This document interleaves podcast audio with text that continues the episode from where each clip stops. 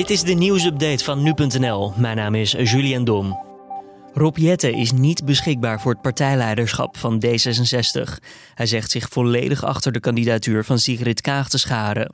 Daarmee lijkt de lijsttrekkersverkiezing binnen de partij een formaliteit. Eerder haakte namelijk ook Kaisha Olongren wegens gezondheidsklachten af.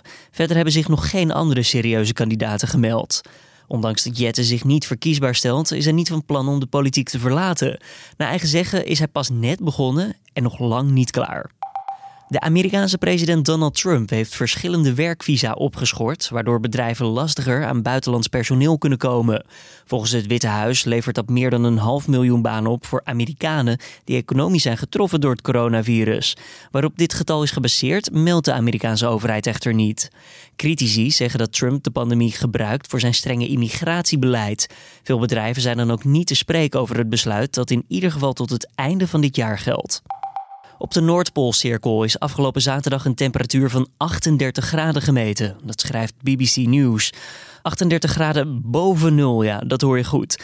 Het gebied heeft namelijk te maken met een ongebruikelijk zware hittegolf. De metingen moeten nog wel geverifieerd worden. Het gebied kent altijd al extreme temperatuurschommelingen. Zo wordt het in januari niet warmer dan 42 graden onder nul.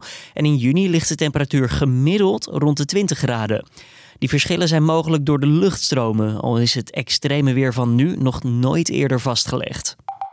Johan Derksen staat nog steeds achter zijn zwarte Piet-grap die hij vorige week over Aquasi maakte. Dat zei de voetbalanalist maandagavond in Veronica Inside. Wel geeft hij toe dat het een verkeerde grap was. Ik maak een verkeerde grap.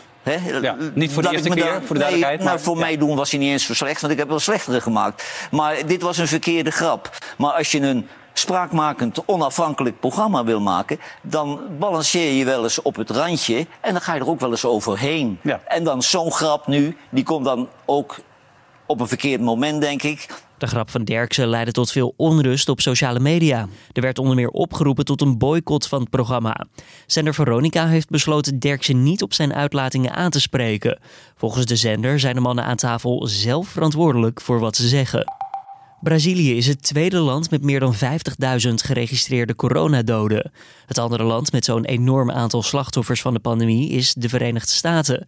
Het dodenaantal nam afgelopen zondag toe met 641 personen in Brazilië. Verder werden er meer dan 17.000 nieuwe besmettingen gemeld.